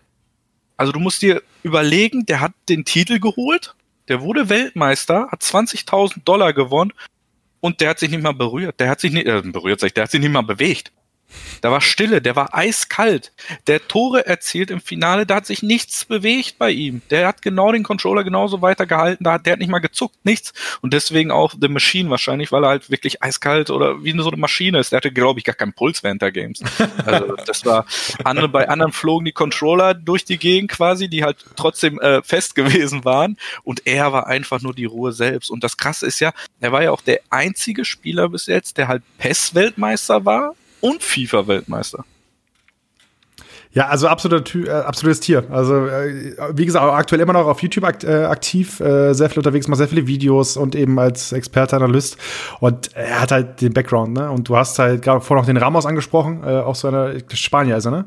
Mhm. Genau, auch so eine dieser, dieser FIFA-Legenden, wenn du so möchtest. Ich weiß nicht, ob er zweimal Weltmeister geworden ist. Das weiß ich ja, er hat auch zweimal die WM gewonnen, genau. Äh, ist jetzt, glaube ich, sogar Nationaltrainer der spanischen FIFA-Nationalmannschaft, wenn ich mich nicht irre. So, das sind alles äh, Karrieren, die äh, lange, äh, die lange da, also zumindest die lange anhalten. Also wenn du überlegst, äh, Bruce Granick 2009 erstmal Weltmeister geworden, Ramos Jahr zuvor, hast du es angesprochen. Ne? Ja. Aber wenn du jetzt, wenn du jetzt zurückblickst, ähm, damals und heute, was ist, was ist schiefgelaufen, dass du jetzt äh, nicht oben mit dabei bist, dass du jetzt nicht äh, im Wikipedia-Artikel des MWWC stehst? Puh, ja, da gibt es, denke ich mal, viele Gründe. Also äh, Grund Nummer eins, es gibt natürlich viel mehr Spieler. Viel mehr stärkere Spieler, nehme ich an. Ähm, der Fokus setzt sich natürlich dementsprechend auch mit dem Alter vielleicht auf andere Dinge. Du bist halt nicht mehr so fokussiert, dass du halt wirklich ähm, konzentriert halt weiterspielst auf diesem Level. Ähm, wie man ja auch sieht, sind halt ähm, oftmals jüngere Spieler, die halt aktiv jetzt oben mit dabei sind. Es gibt natürlich Ausnahmen, wie zum Beispiel ein Deto, der natürlich auch durch seine jahrelange Erfahrung natürlich mit oben mitspielt. Definitiv keine Frage, aber ja, du, es kommen andere Dinge dann irgendwann mal ins Leben. Ähm, zum Beispiel ähm, Schule, Studium, ähm, dann hast du mal eine Freundin, planst vielleicht irgendwann mal eine Familie zu gründen. Ähm, ja, da kommen natürlich ganz viele Faktoren zu. Ähm, früher, also vor einigen Jahren, war es dann halt auch so, dass du halt eventuell auch nicht wirklich Vollzeit davon leben konntest. Ist ja heutzutage auch so, dass du halt vielleicht, keine Ahnung, selbst aktuell bei den sogenannten Profispielern, E-Sportlern, dann hast du halt vielleicht, sag ich mal, 60 Prozent, die halt wirklich davon leben können bin ich, ich kenne die Zahlen nicht, ich vermute es jetzt einfach mal so, nicht, dass es dann irgendwie kommt äh, zur Bildschlagzeile, Atze erzählt, äh, FIFA E-Sportler verdienen kein Geld. Definitiv nicht, aber ich gehe davon aus, dass halt wirklich nicht viele Vereinsspieler ähm, wirklich davon, sag ich mal, leben können. Ähm, wie zum Beispiel andere, die halt ähm, einen ganz normalen, ähm, in normalen ne, äh, Job ausführen. Äh, wie, wie, ist es bei dir? Wann hast du dein erstes Gehalt als FIFA-Spieler gekriegt? Weißt du es noch? Mein erstes Gehalt, äh, das war äh, quasi zur Mausbots-Zeit, da hatte ich mein erstes Festgehalt. Ähm, drumherum, davor waren es halt dann immer irgendwelche Sachgegenstände, sagen wir mal Konsolen, immer was ich verbrauchte, äh, Support, irgendwelche anderen ähm, Tour-Events, wo du dann halt irgendwo dann unterwegs warst und da konntest du dann halt paar Euro noch dazu verdienen. Und äh, das muss ich mal mitnehmen. Du bist, bist du heute noch Vollzeit-E-Sportler oder was machst du Vollzeit gerade? Ich bin aktuell noch Vollzeit-E-Sportler, genau. Bei Alternate Attacks. Und ja, nebenbei nochmal am Kommentieren in der VBL. Und ja. ja, wie sieht dein Arbeitsalltag aus? Was machst, was machst du? Arbeitsalltag? Ja, es ist halt so, ähm, ja, man, man sagt ja immer, äh, ein FIFA-Spieler spielt den ganzen Tag. Nein, macht er nicht. Effizientes Training ist natürlich das A und O. Die Weekend League nimmt dich komplett auseinander. Danach brauchst du definitiv Pause. Ähm, ich bin halt viel unterwegs mittlerweile, sage ich mal, ähm, analysetechnisch. Ich probiere halt viel aus mit meinen äh, Trainingspartnern. äh, mit denen ich dann halt spiele und nicht immer unbedingt halt die, die großen Turniere. Die nehme ich halt nicht mehr mit, weil äh, da teilweise der Zeitaufwand sehr, sehr äh, enorm ist. Klar spielst du halt gegen die Besten aus Deutschland, aber wenn du dann einmal ein Spiel, sag ich mal, verlierst, bist du raus, hast natürlich viel, viel Zeit dadurch verloren. Meiner Meinung nach wenn ein Turnier, keine Ahnung, mit 100 Teilnehmern hast, sitzt du drei Stunden dran, fliegst dann, sag ich mal, im Halbfinale raus und hast quasi dann keinen Erfolg, dann gehe ich halt lieber wirklich in die One-on-One-Matches, äh, spiele dann halt gegen andere gute Spieler und versuche da natürlich das Maximum herauszuholen, nicht auf Wettbewerbsbasis, sondern immer noch den anderen Schritt zu, zu gehen, um vielleicht noch irgendwelche Taktiken herauszufinden, mal irgendwie noch Lücken in deinem Spielsystem zu finden oder ähnliches. Da gehe ich halt immer eher drauf ein als dieses Non-Stop-Turnier spielen, weil du dann irgendwann nachher Zeit ausgelaugt. Ähm, aber wenn du jetzt für dich selbst sagst, was sind denn die turniermäßigen Highlights, die für dich nicht fehlen dürfen, wo du auf jeden Fall sagst, die muss ich spielen? Denn dies, das gehört zur, zur Duty eines E-Sporters mit dazu. Die, definitiv die Weekend League, die solltest du definitiv mitmachen, weil du dann halt immer noch äh, dich jede von, von Woche zu Woche natürlich pushen musst, 30 Spiele lang konzentriert zu spielen. Weil machst du da einen Ausrutscher, fehlt dir natürlich die, der Sieg natürlich zu Top 100, Top 200. So bleibst du halt immer noch im Flow. Dann natürlich, ähm, ja, dementsprechend natürlich auch die ähm, Qualiturniere, die Foot Champions Cups, wobei natürlich jetzt viele E-Sportler, was man auch so hört, die Cups jetzt aktuell nicht mehr so verfolgen und nicht mehr spielen, sondern spielen wollen aufgrund der, äh, ja, der Voraussetzungen beziehungsweise der Teilnehmerzahl der, des ganzen Turnierformats, was ich irgendwo verstehen kann. Wobei sie es jetzt das auch ein bisschen verbessert haben, dadurch, dass du halt umso weiter du kommst, auch dementsprechend äh, Global Series Punkte bekommst letzten Jahre war es halt so, dass du dich dann halt bis, keine Ahnung, eine Runde vom Ausscheiden durchgequält hast, 15 Stunden halt am Stück gespielt hast, über zwei Tage verteilt und dann ohne gar nichts wieder nach Hause gehen konntest, beziehungsweise wieder in die Woche starten durftest, weil es dann schon Sonntag war. Das ist, äh, ist auch eine Sache und natürlich auch die äh, aktuell die Virtual Bundesliga, die halt wirklich für jeden E-Sportler Pflicht sein sollte. Zumindest die Qualifikation für die Playoffs. Ja, du hast äh, gerade angesprochen, äh, der Foot Cup, wir nehmen jetzt hier gerade, was sind jetzt, fünf, sechs Tage nach dem, nach dem ersten, nach der ersten Foot Cup Quali auf. Gab ein paar Überraschungen. Äh, zum Beispiel ein Megabit äh, ist ausgeschieden, ein Moba ausgeschieden ähm, in der Quali. Äh, dafür haben wir auch ein paar frische Namen mit dabei. Ein Koray zum Beispiel von, ich glaube, Vertex, ist er, da ist er mhm. angestellt. Ähm, der ist mit dabei. Ähm, trotzdem gab es da ganz, ganz viel äh, Probleme, denn äh, Ping, Lex waren ein Riesenproblem, was ich mitgekriegt habe. Äh, ich glaube, äh, Tim, äh, The Stranger, hat erzählt, dass er dann gegen den Russen spielen musste und da gibt es die Option, auf dem Server zu spielen, aber auch direkt zu spielen mit, mit der Person und nicht auf dem Server zu spielen.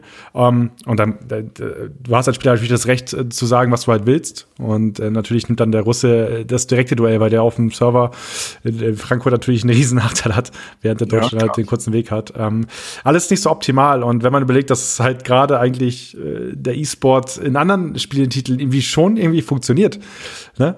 In dieser Online-Phase und in FIFA eben nicht. Das ist ja das Absurde. In FIFA äh, ist ja ist dieser Online-E-Sports gefühlt so viel schlimmer äh, umzusetzen als bei anderen Games und man wünscht sich quasi wieder komplett überfüllte Hallen in Bukarest zurück.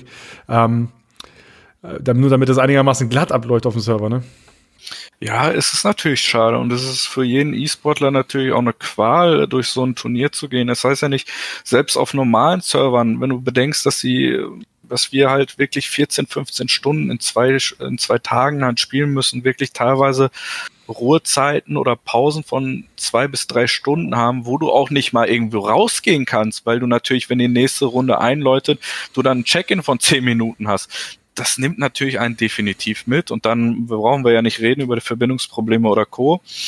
Äh, da kann sich ja jeder seine eigene Meinung irgendwie bilden und das kann auch, glaube ich, jeder wirklich machen. Da brauchen wir wirklich nicht drüber sprechen, aber ja, ich weiß nicht, was man ändern kann. Du hast es angesprochen, andere Spieletitel, sagen wir mal Counter-Strike oder Co., da spielt auch ganz Europa gegeneinander auf irgendwelchen Servern und da spielen halt nicht nur zwei Leute gegeneinander, sondern zehn Leute teilweise noch mit Coaches und Co., die auch noch auf dem Server sind, dann noch auf dem GoTV-Server natürlich Leute sind, die sich das noch anschauen, Admins, Kommentatoren, Caster, was auch immer.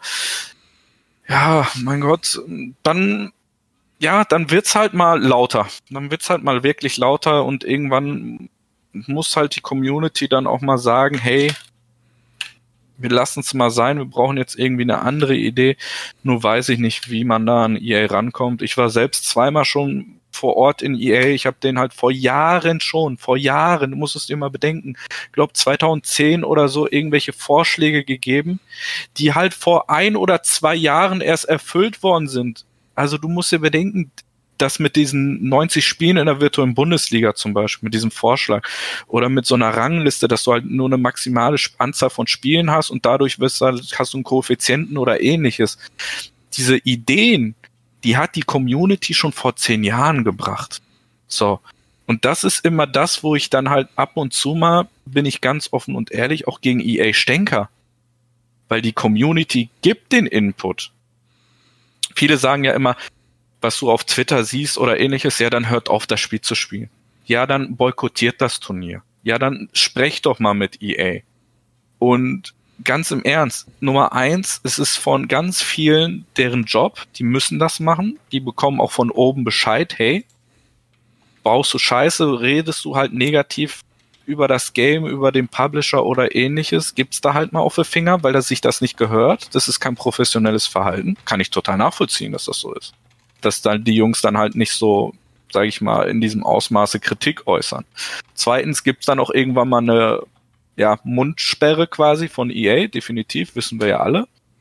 Und ähm, drittens, die, die Community beschwert sich ja. Die Community gibt auch Kritik ganz offen und ehrlich. Und ich glaube auch intern, was wir nicht sehen, gibt's halt 100% einige Spieler oder so ein Gremium, sag ich mal, das sich dann irgendwie aus zehn Spielern vielleicht irgendwie zusammenbildet, die dann halt offen und ehrlich mit EA und mit den Verantwortlichen von EA untereinander kommunizieren und Vorschläge geben. Nur die Frage ist immer, was kommt wirklich an bei EA und was gibt EA dann wieder an die Community zurück? Und das ist halt die Sache, wo ich dann halt denke, wow, okay, da könnte man vielleicht offener sein und da muss man halt dann mal schauen, inwieweit halt äh, beide, sage ich mal, ähm, ja, eine Struktur haben quasi oder eine gewisse Zukunft sehen. Und das ist halt so aktuell, wo ich da halt Bedenken habe, wie sich der E-Sports weiterentwickelt in Sachen FIFA. Du hast gerade einen EA-Maulkorb angesprochen. Was meinst du damit konkret?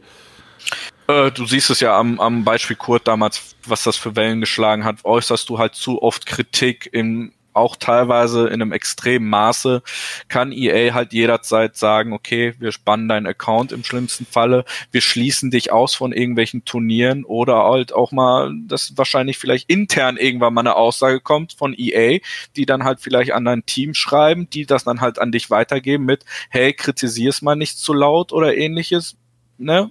Schalt mal einen Gang runter. Das gibt's definitiv. Also da bin ich mir sicher. Wenn ich jetzt komplett falsch liege, okay, okay, aber man hört es ja auch von anderen E-Sportlern, die dann halt sagen, hey, wenn wir zu groß, zu, zu laut werden, äh, kommt von oben dann mal jemand und sagt, hey, schalt mal einen Gang zurück. Es ja. ist ja wie im echten Fußball auch. Du kannst ja auch nicht, sage ich mal, äh, irgendwelche Schiedsrichter äh, anfahren oder die DFL oder den DFB anfahren in der Öffentlichkeit, dann kriegst du natürlich auch direkt, sage ich mal, äh, eine Rückantwort.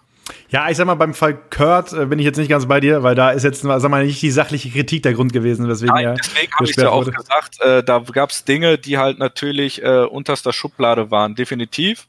Aber es hat ja damit quasi angefangen und das wurde dann halt so ein Schneeball, wodurch er natürlich dementsprechend auch vielleicht auch mit Absicht gewisse Dinge halt so gegen EA geschossen hat, um natürlich dann selbst, sage ich mal, noch ein bisschen populärer zu werden. Ist, also ich stelle mir halt die Frage, so müssen wir als Community ähm, noch mehr das Maul aufmachen? Weil ich denke mir, eigentlich macht es jeder E-Sportler. Wenn ich auf, wenn ja. ich, wenn ich auf, wenn ich auf Twitter schaue, äh, was nach einem Patch passiert, wenn ich auf Twitter schaue, was mit, was, ich brauche einfach bloß FIFA und Server eingeben und nach verifizierten Accounts gucken, die dazu twittern. Es gibt genug Medien äh, oder genug, genug Twitter-Feedback, genug Gemeckerei und ich, ich habe nicht den Eindruck, dass viele sich deswegen zügeln oder sowas. Ich habe halt mehr so das Gefühl, was die zweite Sache, die du angesprochen hast, was kommt wirklich an? Ne? Also was ja. wird davon umgesetzt? Ich glaube, wir als Community machen eigentlich, was das Meckern angeht, schon einen sehr intensiven, sehr guten Job, weil gemeckert wird, seitdem es FIFA gibt. Ähm, was was, was halt dazu kommt, ist, dass ich halt von vielen E-Sportlern auch hier im Podcast immer mal wieder höre, dass halt, es gibt einen direkten Draht. Ähm, als Beispiel Mo, der war ja zum Beispiel in Kanada, so nach seinem WM-Titel. Ähm, Twitter danach, ich werde nie wieder irgendwas dagegen sagen, äh, wie das Spiel programmiert wird, nachdem ich da vor Ort war, weil er halt gesehen hat, was, wie die Arbeitsprozesse da sind. Und zwei Wochen später schreibt er wieder, die Server sind totaler Rotz, das ist Rotz, das ist Rotz. Ne? Ja. Ähm, ich glaube, dass einfach die Feedback-Kultur bei, äh, bei EA ähm, nicht so gemünzt ist, wie sie sein sollte für einen E-Sport-Titel auf, auf, auf dem Niveau, ähm, dass viel zu sehr nach Casuals geguckt wird, ähm, dass viel zu sehr auf, äh, wir, ste wir, wir stellen mal den normalen Spieler zufrieden und dafür musst du ein niedriges Level erreichen, als, einen, als um einen E-Sportler oder einen Profi zufriedenzustellen, weißt du? Weil ein Profi findet Spielefehler super schnell. Neuer Patch ist draußen, das dauert, das dauert einen halben Tag, dann hat man schon verstanden, wie die Beta sich verändern wird. Ja, das wird genau. ein Casual nicht merken. Und ich glaube, das ist so ein bisschen das Problem, was, was ich sehe bei dieser ganzen EA-Patch-Update-Politik. Äh, Autoblock und sowas. Ich meine, wann kam das Spiel raus? Vor zwei Monaten knapp ungefähr, ja. Ähm, ja. Vor zwei Monaten kam es raus und wir haben jetzt final den Autoblock-Patch gekriegt, so, der es soweit anpassen soll, dass es greifbar ist. Fakt ist, es ist nicht in dem Maße passiert, dass man sagen kann, das Autoblocken ist komplett rausgenommen worden. Aber es ja. dauert halt ewig und es dauert ja. und dauert. Ne? Ja, vor allem, man muss ja auch immer drüber nachdenken, was man von sich gibt. Ich bin ja selbst einer, der dann direkt sagt, ey, ändert's, Kritik kommt, bam, rausgehauen. So, ohne mal vielleicht zwei, dreimal drüber nachzudenken. Aber das ist in dem Moment halt so, dass du halt ein bisschen gefrustet bist. Vor allem oftmals ist es ja nach Niederlagen oder wenn irgendwas scheiße passiert ist. So, dann hör, dann fängst du wieder an zu twittern. Ja, ja, ah, komm, fünf andere stimmen dir zu und dadurch kriegst du halt eine positive, ähm, sag ich mal, positives Feedback und machst weiter damit. So, wir reden jetzt die ganze Zeit immer von diesem Negativen. Auf der anderen Seite gibt's natürlich auch positive Dinge. So, und ich sag immer, was Negatives bleibt immer mehr im Gedächtnis als irgendwas Positives. Und deswegen, ja, klar, der Mensch an sich, es hat sich auch in den letzten Jahren so ein bisschen, sage ich mal, geändert, dass der Mensch halt jetzt mehr Mensch, Community, sage ich jetzt mal, äh, ja, öfter sich jetzt beschwert und halt mehr Kanäle hat, mehr Bewege, äh, mehr Bewege, äh, mehr Wege hat, seine Kritik zu äußern. Das war damals zum Beispiel nicht der Fall vor einigen Jahren bei FIFA in der Anfangsszene. Da gab's halt Bugs, da gab's halt Glitches, die wurden halt dementsprechend ausgenutzt. Da hat man einfach gesagt, okay, das ist im Spiel implementiert. Wir wissen, wie es passiert oder wie es, wie es funktioniert. Wir versuchen jetzt irgendwie ein Gegenmittel dazu, dagegen zu finden. Wir versuchen das irgendwie zu verteidigen. So, und da gab's halt nicht dieses, ja, ich hau jetzt meinen ganzen Frust raus in der Öffentlichkeit und versuche jetzt am besten so offensichtlich oder so aggressiv wie möglich zu stänkern, damit das natürlich noch mehr irgendwie Reichweite generiert, sondern da wurde einfach die Schnauze gehalten, auf gut Deutsch gesagt, und es wurde einfach akzeptiert und fast ein Jahr lang mit dem mit derselben Spielvariante gespielt. Da flogen halt dir mal Bälle aus 40 Metern in den Winkel. So, dann wurde halt, gab es irgendwann die Zeit, wo du dann halt irgendwann gesagt hast oder akzeptiert hast, hey, wenn man so das Tor erzielt, muss man es auch irgendwie verhindern. Dann hat man sich halt 40 Meter vom Tor den Spieler abgewählt und hat sich auf die Torlinie gestellt, um den Ball zu verteidigen. Es war dann halt kein realistisches FIFA mehr, kein Fußballspiel für den normalen Zuschauer. Doch irgendwie hast du dich als Spieler dementsprechend angepasst an dem, was EA dir vorgegeben hat. Heute ist es ja wirklich so, müssen wir auch offen und ehrlich zugeben, wir haben ein Spiel, uns gefällt irgendwas nicht, es wird direkt drauf eingehauen. So, wir brauchen Änderung, wir brauchen Änderung, wir brauchen Änderung. Klar, äh, passiert halt viel Müll aktuell, viel, was vielleicht in vielen Augen von normalen Spielern oder Profispielern nicht fair ist. Aber leider ist halt so die Entwicklung, dass halt FIFA in meinen Augen immer mehr Richtung Casual geht. Meiner Meinung nach ist das Spiel auch dementsprechend viel einfacher geworden. Und jetzt meine Hypothese, ich weiß nicht, ob es vielleicht stimmt, vielleicht ist das auch der Grund, warum wir auch viel, viel, viel mehr starke Spieler haben und viele, viele starke Spieler sich auch gegenseitig besiegen können. Das ist meine Hypothese zum, was haben wir heute? zum Donnerstag. Aber das ist jetzt auch wieder ein anderes Thema, bevor wir da äh, drauf eingehen. Hypothese zum Montag. Der Podcast kommt ja am Montag raus. So muss es sehen. Okay, ähm, okay. ähm, ja, also ich bin da bei vielen Punkten bei dir. Also ich, ähm, das ist ein Trend, den ich auch wahrnehme. Es wird einfach, also das kommt aber ein bisschen auch daher, dass FIFA je, also wirklich, im August kommt die Ankündigung oder im Juni, Ju, im Juli kommt die, äh, kommt die Ankündigung, neues FIFA kommt raus. Das ändert sich. Und dann stellt sich wieder jemand hin und sagt, das wird das realistische FIFA aller Zeiten. Und ich denke mir einfach nur so, nö, warum? Warum muss es realistisch sein? Macht das Spiel gut. Weißt du, mach es gut, dass es Spaß macht. Mach es, mach es gut, dass es competitive ist. Und ähm, dann mach vielleicht verschiedene Modi, dass halt der, dass, dass der Foot-Modus anders funktioniert als der normale Modus, als die normalen äh, Offline-Modi. Ähm, ich will einfach nur, dass ich ein geiles Spiel habe, was, was einfach dem Besten gewinnen lässt. So mehr will ich gar nicht. Und dafür muss es nicht realistisch sein. Dafür muss es nicht, die, die Physics müssen nicht voll und Vollgas, also völlig passen. So, das ist mir vollkommen egal. Ich will am Ende bloß den besten Spieler gewinnen sehen. Aber das ist nicht der Weg, wie FIFA funktioniert. Und das ist auch nicht der Weg, wie die Community funktioniert. Ne? Weil wenn du dir ähm, anguckst, es super zusammengefasst, was halt, was halt feedbackmäßig passiert. Ähm, es wird ja immer gemault. Aber das kommt ein bisschen daher, dass, dass EA Sports diesen Realitätsanspruch stellt dass sie selbst sagen, wir wollen ein realistisches Spiel machen. Und ich sage, das, das, ist, eigentlich, das ist eigentlich ein Trugschluss, weil warum? Ähm, macht ein gutes Spiel und dann wird es vielleicht automatisch so anerkannt und dann, und das ist halt, dann kommt man halt da, dass man sagt, das ist ein FIFA-Moment, weil den haben wir jetzt aktuell auch. Weißt du, dass wir sagen, das ist ein klassischer FIFA-Moment, das ist ein klassischer FIFA-Moment, wenn irgendwie das Knie wieder im Nacken hängt oder so, keine Ahnung. Ähm, ähm, Deswegen äh, ist es, glaube ich, so ein bisschen so ein, ein, ein, Label, was sich EA Sports selbst erarbeitet hat. Und ähm, du hast es angesprochen, früher war FIFA ja auch sehr präsent, wurde viel gespielt, aber du hast, man hat ja auch andere Kanäle. Ne? Also ich sag mal so, YouTube hat FIFA ja riesig gemacht. So, mhm. ähm, wie viele Leute verdienen, äh, verdienen ihre Kohle durch FIFA YouTube? Wie viele Leute waren allein nicht im Podcast zu Gast, die irgendwie 2014 angefangen haben ähm, und seitdem äh, auf diesem FIFA YouTube äh, oder auf dieser FIFA YouTube Welle surfen. Ne? Und dadurch hast du halt eine ganz andere Meinung und eine Meinungsbildung auch ne, die entsteht. Ja, klar.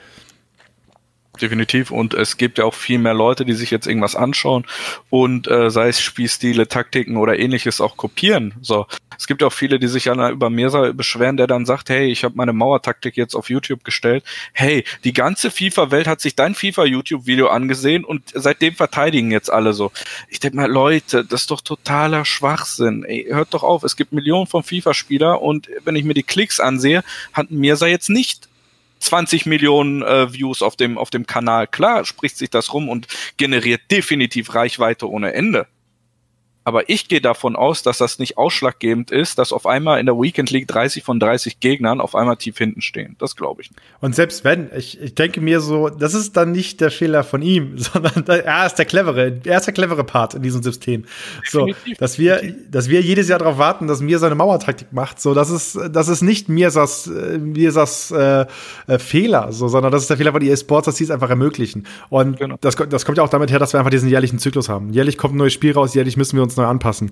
Ähm, das bringt natürlich super viele Sachen mit sich, aber halt eben keine konstante E-Sport-Szene.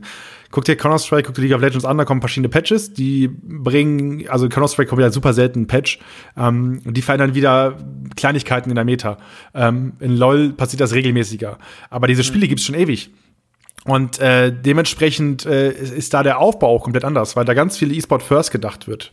Das denke ich mir zumindest. Und ähm, das wäre, glaube ich, für FIFA auf jeden Fall mal etwas, was man, ich sag mal so, wenn ich da mit in einem Meeting wäre, an so einem großen Tisch, mit so diesen kleinen Osa-Fläschchen und diesen kleinen Wasserfläschchen und einem Flaschenöffner neben dran. Und ich sitze da und ich sag da mal, hier, Leute, hallo, hier, reingeschwitzt, Podcast-Host, grüße euch, hi, Hauke.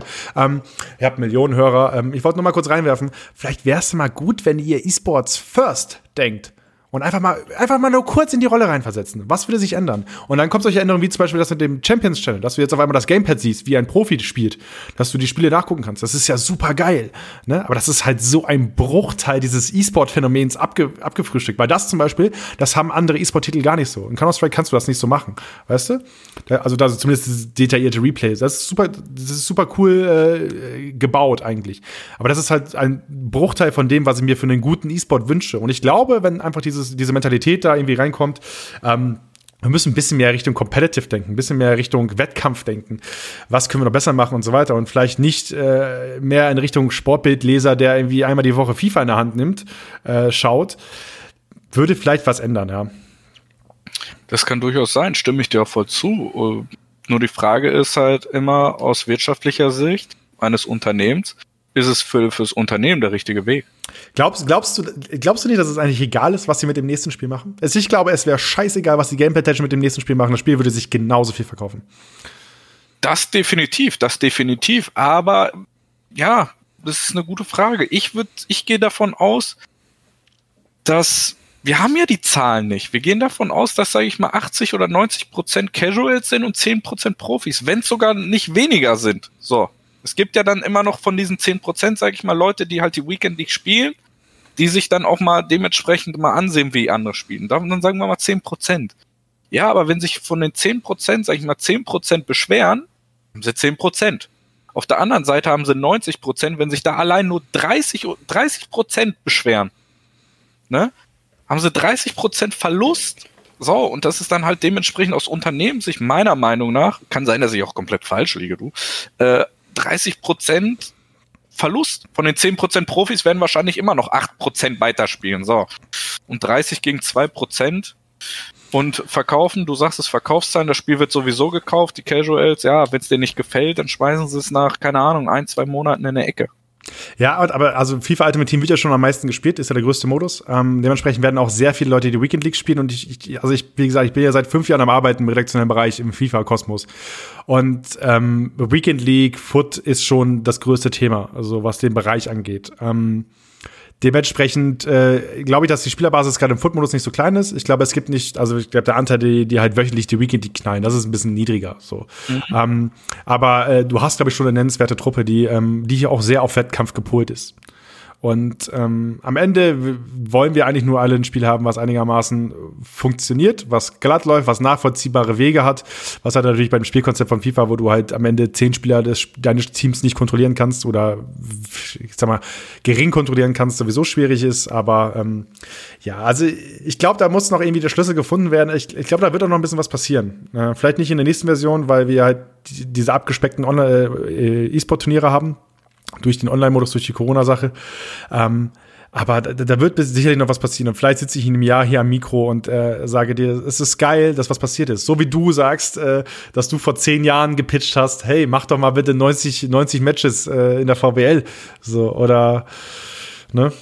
Ja, klar, definitiv. Und ich denke mal, die, die Entwicklung zeigt sich ja durchaus positiv. Wir reden ja jetzt aktuell, viele haben ja auch nur diesen Blick in den letzten drei, vier Jahren so drei, vier, fünf Jahre, dieses Competitive, was jetzt endlich mal aktiv, sage ich mal, auch in den Medien zu verfolgen ist.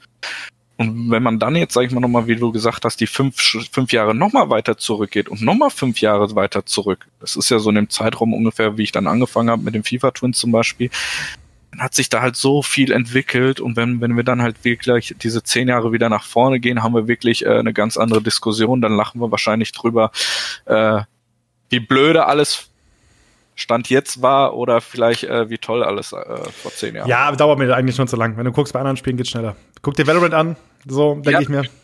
Ja, aber was willst du machen? Äh, vielleicht meckern, vielleicht meckern müssen wir. Vielleicht muss man auch einfach dann irgendwann im Endeffekt sagen, FIFA ist kein ja, kein richtiger E-Sports-Titel oder es entwickelt sich vielleicht nicht wirklich dahin, weil es halt einfach zu viele Faktoren gibt, die es halt äh, nicht ermöglichen, sei es aus EA-technischer Sicht oder wirklich, wie du gesagt hast, dass du nicht alle zehn Spieler gleichzeitig kontrollieren kannst. Keine Ahnung. Ja, also, schwingen wir rüber zu einem anderen Thema, was, was bei dir natürlich besonders ist. Was bei dir besonders ist, ist, dass du E-Sport-Profi äh, bist, aber gar nicht bei einem Verein spielst. Und das eigentlich auch seit Ewigkeiten nicht. Und wenn äh, die großen Namen, die wir kennen, äh, äh, die, die auch hier schon zu Gast waren, waren sind ganz viele bei einem Bundesliga-Verein angestellt, bei anderen Vereinen angestellt. Du selbst äh, hast es selbst erzählt, äh, SK Gaming, ähm, äh, Mousesports, Alternate Attacks. Hast, hast du keinen Bock auf einen Fußballverein? Ja, warum nicht? Ne? Ein Fußballverein ist doch was Schönes, klar. Aber ähm, ja, ich sag mal so, es hat sich irgendwie nicht dazu entwickelt. Es kam nicht dazu. Gespräche waren definitiv vorhanden, darf ich offen und ehrlich sagen. Auch bei äh, größeren Vereinen, nicht nur als Spieler, sondern auch drumherum. Aber äh, es kam nicht das Angebot, wo ich dann gesagt hätte, hey, ähm, ich gehe da jetzt in einen Verein rein für ein Jahr. So sind ja offensichtlich oftmals die Verträge. Ähm, und ähm, ja, weiß halt nicht, wie es dann halt zukünftig ist. Du siehst ja, wie, wie aktiv die FIFA-Szene aktuell ist. Äh, viele Transfers, da werden, da kommen neue Spieler dazu. Rit, äh, routinierte Spieler fallen dann auf einmal aus dem Roster raus. Und ich hatte jetzt bis jetzt eigentlich immer mit den E-Sports-Organisationen, sind ja auch die größten Deutschlands, eigentlich immer ein sehr, sehr gutes ähm, ja, ein tolles Erlebnis gehabt und habe mich dementsprechend auch immer wohlgefühlt und ähm, deswegen weiß ich nicht, warum ich dann halt das aufgeben sollte und dann einem Fußballteam äh, joinen muss quasi, um äh, an der Virtual Bundesliga teilzunehmen, was halt letztes Jahr oder vor zwei Jahren so der Fall war quasi. Ähm, aber was würdest du sagen, ist der Vorteil, bei einer E-Sport-Organisation angestellt zu sein im Vergleich zu einem Fußballverein? Gibt es da Vorteile?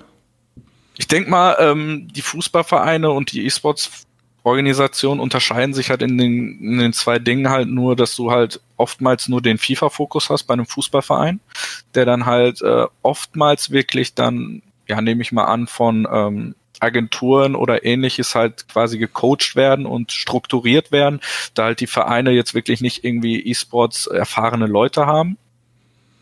Und dadurch ist natürlich dann dementsprechend mal äh, zu Umbrüchen kommen kann. Falls irgendwann mal der Verein sagt, du, wir haben jetzt keine Lust mehr auf E-Sports, kann es jederzeit von heute auf morgen natürlich äh, die Partnerschaft beendet werden. Weiß es halt nicht. Man hat es ja auch in der Schweiz gesehen bei Fußballvereinen. Da haben sie das Stadion mal eben mal kurz gekappt. Da gab es halt kein Licht in Basel, weil sie halt gegen den E-Sports ähm, ja, protestiert haben. Ein Lobo wurde äh, am Bahnhof quasi, quasi attackiert und musste quasi fast Polizeischutz haben, weil sie, weil irgendwelche Ultras ihn fast attackiert haben. Also, ja. Und bei den E-Sports-Organisationen, vor allem bei den traditionell, traditionellen, die wissen natürlich, worauf sie aufbauen. Die haben ihre Sponsoren, die haben ihr Umfeld. Du weißt, dass da halt Sicherheit hintersteckt. Und ja, das war halt bis jetzt ausschlaggebend, weil ich auch dementsprechend äh, nicht so das Angebot von den Vereinen hatte, wo ich dann gesagt habe, hey, ich gebe jetzt äh, etwas auf, was ich halt kenne, wo ich mich wohlfühle, wo ich Vertrauen hinter habe, für etwas auf, was ich dann halt vielleicht für ein einjähriges Experiment habe. Ja, spannend auf jeden Fall. Äh, kurz zu der Lupo-Sache. Ich glaube, er ist von äh, äh, verfeindeten Ultras äh, attackiert worden und nicht von, nicht von dem, aus dem eigenen Verein was irgendwie ja falsch in den Raum werfe.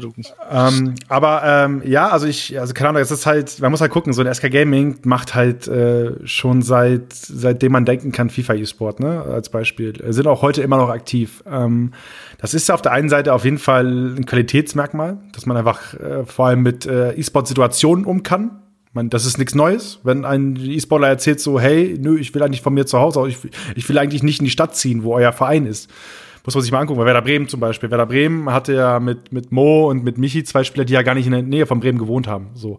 Und das ist für viele Fußballvereine ja auch schon ein Ausschlusskriterium, dass sie sagen, wir wollen ja die Spieler aus unserem Umfeld haben, die, die müssen eigentlich, die müssen eigentlich jede zweite Wochenende, die müssen die bei uns sein. Die müssen im Stadion sein, die müssen in der Pause irgendwie, keine Ahnung, mit dem Controller am Ball hochhalten. Keine Ahnung, was, eh sowas, keine Ahnung. Ne? Aber das, ähm, das ist ja schon zum Beispiel etwas, was halt dann bei, äh, bei e klassischen E-Sport-Organisationen halt nicht nie Thema ist. Ne? Ähm, aber ich merke es gerade bei vielen Vereinen, dass die sich halt sehr, sehr reinfuchsen, ne? dass die halt sehr, sehr schnell drin sind, dass die ähm, spannende Ideen haben, spannende Konzepte haben. Ähm, super gut mit äh, Situationen umgehen und ich bin echt froh, dass das so ist, weil äh, wenn ich mir, wenn ich drüber nachdenke, wie das vor ein paar Jahren war, da war E-Sports in vielen Vereinen einfach nur so, gib den Jungs mal 500 Euro auf die Hand für einen Monat und äh, die sollen mal ein bisschen zocken. Und mehr nicht, ne? Ja, genau, du sprichst es halt, dieses, dieses Drumherum, was wir halt mittlerweile haben, was ich auch bei dem ähm, VWL-Cast natürlich gesehen habe, durch diese Interviews, die halt geführt worden sind. Allein wie die Jungs ihre Interviews mittlerweile geben, da, da steckt so viel Media-Coaching hinter. Ähm, wenn du dir mal vergleichst, wie halt gewisse Spieler ein paar Interviews vor ein paar Jahren gegeben haben im Vergleich zu heute, da sind Welten Unterschied. Aber ähm, das machen ja auch nicht nur die Fußballvereine in dem Sinne, sondern auch die großen Organisationen. Aber ähm, ja, der, der Fußballaspekt fehlt oft bei den großen Organisationen. Das fehlt, was natürlich die Fußballvereine durch ihr Umfeld, durch ihr, durch ihre Strategie, durch ihr Knowledge halt dementsprechend äh, wieder, sag ich mal, nach vorne pushen wenn du dann natürlich so eine Team of the Week Karte mit da mit dem Profispieler, sag ich mal, verleihen kannst oder dem verleihen kannst, ist das natürlich auch äh, reichweitentechnisch echt eine coole Aktion. Vor allem viele Spieler, du sagst es ja auch lokale Spieler, identifizieren sich ja natürlich automatisch mit dem Fußballverein. Die Fußballer sagen, hey, das ist ein Fan von mir, der Profifußballer, hey, das ist ein Fan von mir. Ich spiele FIFA selbst, ey cool, vielleicht werde ich dann halt Fan von dem ähm, von dem Spieler selbst, von dem Profispieler, von dem Konsolenspieler. Ist ja bei ähm, Augsburg so der Fall. Marco Richter und Yannick ähm, haben ein sehr, sehr gutes Verhältnis zueinander, schreiben auch privat oft. Und das ist halt echt cool, dass du dann auch diese Beziehung zwischen virtuellem Fußball und ähm, echten Fußball jetzt endlich mal äh, zustande kommt. Also, äh, ja, es ist halt für den E-Sport sehr, sehr wichtig auf jeden Fall. Bist, bist du schon mal in deinem äh, FIFA-Trikot erkannt worden irgendwo? Äh, in meinem FIFA-Trikot? Äh, ja. Äh, wie meinst du, auf Turnieren oder auf Du hast irgendwo rumgelaufen bist und die so, ey, Alternate Attacks, du spielst für Attacks? Ja, teilweise schon. Vor allem ähm, auch zu, zufällig ähm, bei der ähm, VBL Open jetzt äh, wurde ich angeschrieben von einem, ob ich äh, wirklich für Ethics spiele. Da meint er so, ich bin Mitarbeiter bei Alternate, wie cool. Also es gibt Zufälle, ähm, ne, dann habe ich gesagt, ja, vielleicht sieht man sich ja mal zufällig irgendwann auf Tag der offenen Tür oder so. Er so, ja, würde mich freuen, aber cool, dass wir mal gegeneinander spielen können.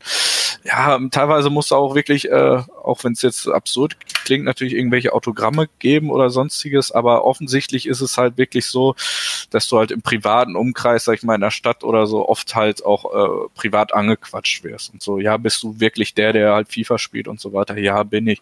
Und dann musst du halt wieder erzählen und erzählen die gleiche Leier diesen Leuten dann immer 20 Mal, wo du denkst, okay, irgendwann mal reicht so nach dem Motto, aber es ist halt wirklich so ein Leben wie ähm, Profifußballer oder ähnliches. Ich sag immer, äh, die Leute verdienen irgendwo so viel Geld, weil sie auch ihre Privatsphäre abgeben. Und das finde ich halt sehr, sehr krass, was halt für viele natürlich nicht ersichtlich ist, wo ich dann sage, okay, Respekt, dass sie halt wirklich so damit leben können. Für mich, sage ich mal, in dieser Öffentlichkeit, irgendwie habe ich mich dran gewöhnt in den letzten Jahren, aber ich glaube, für viele junge Spieler, die dann, sage ich mal, aus dem Nichts kommen, zum Beispiel in Anders, ich glaube, das ist gar nicht so einfach in dem Alter dann halt äh, so oft im Mittelpunkt zu stehen. Oder junge Fußballer, die dann halt dementsprechend nicht wissen, was sie mit ihrer Kohle machen, dass sie dann irgendwie abdriften, weil sie halt die falschen Personen um sich rum haben. Ich kann es alles nachvollziehen, ganz ehrlich.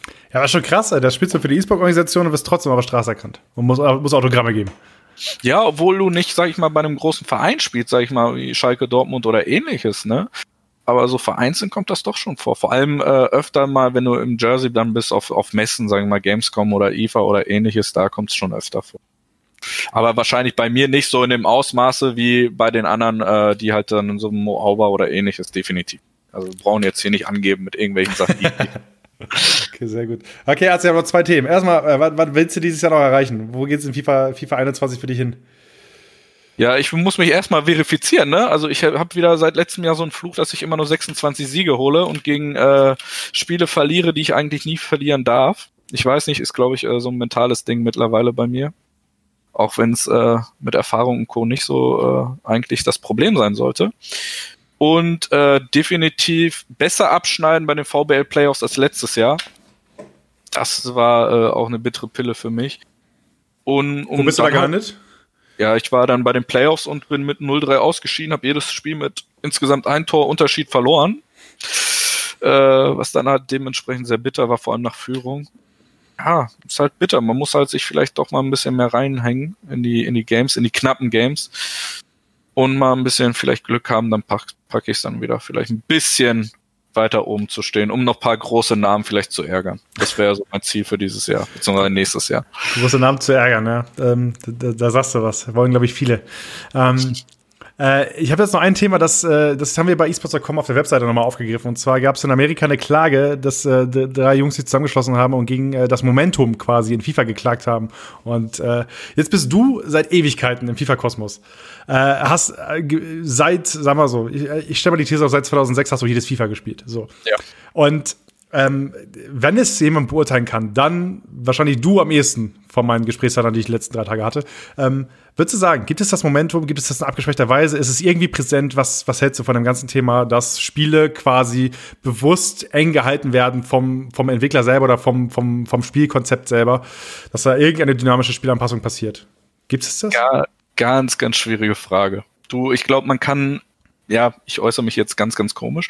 Äh, man kann nicht richtig oder falsch liegen, glaube ich, bei dieser Antwort. Es gibt immer Meinungsverschiedenheiten und dadurch polarisiert man natürlich auch. Ich brauche deine Meinung, Atze. Wir müssen hören, was, was, was denkst du?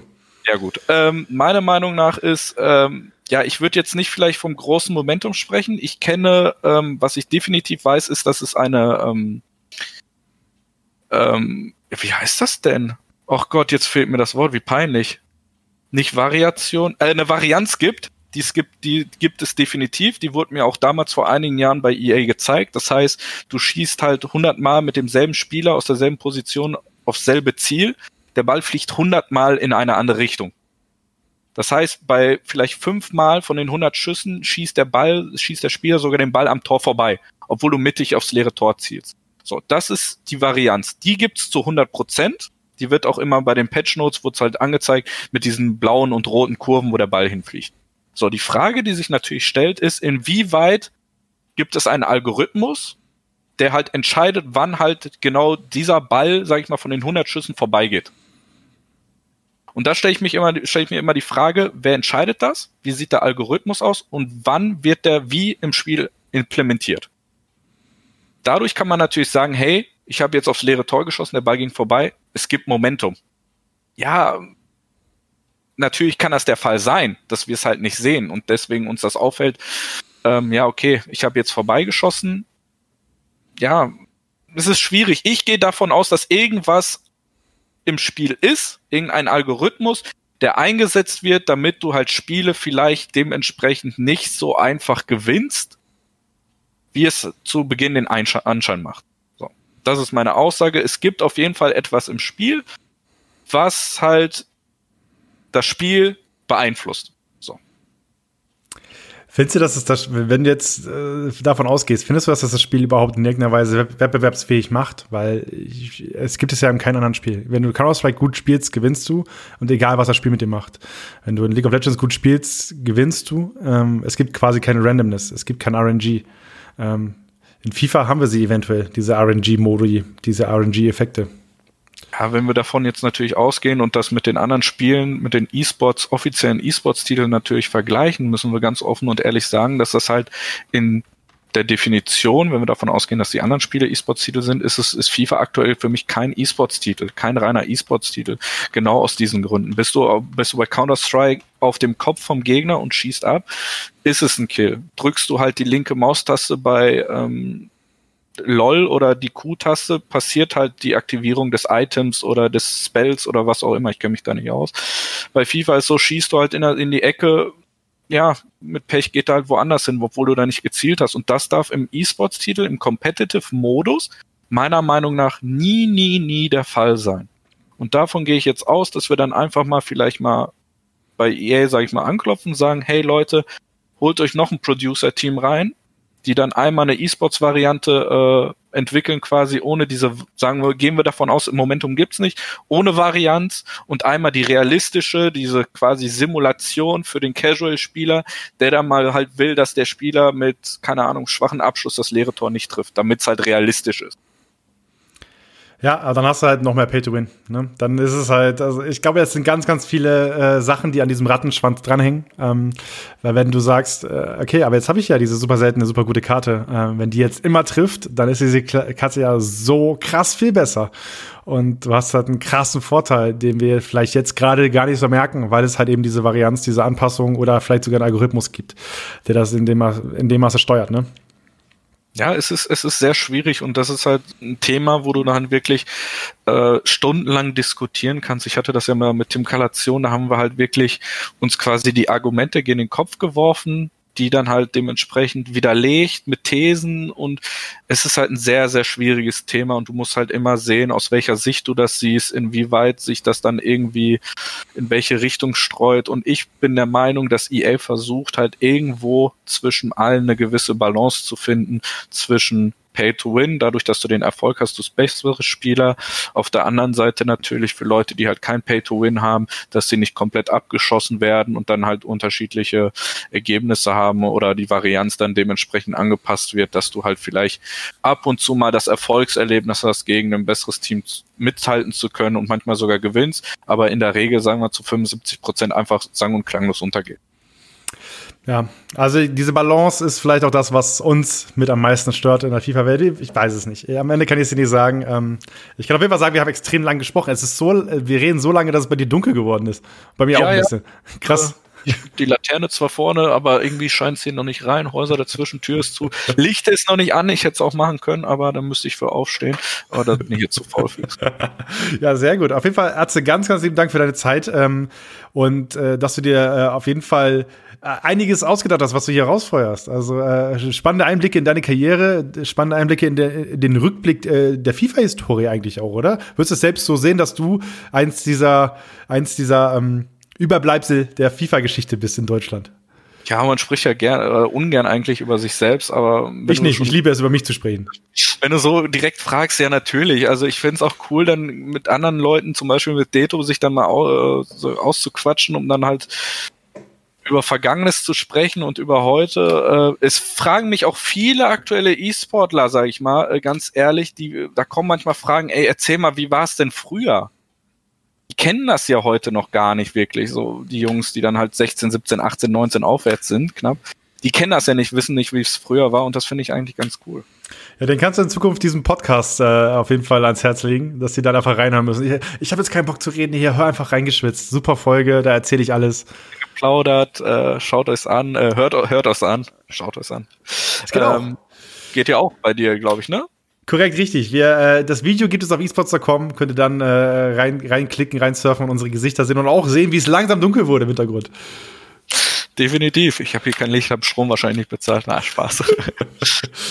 E-Sport ist doch Milliardenbusiness, Atze. Da ist Definitiv. Also jeder, der äh, irgendwie im E-Sport tätig ist, äh, wird automatisch Milliardär. Also Leute, äh, setzt euch eine Stunde dran und ihr werdet alle E-Sport-Profis und werdet alle Millionäre.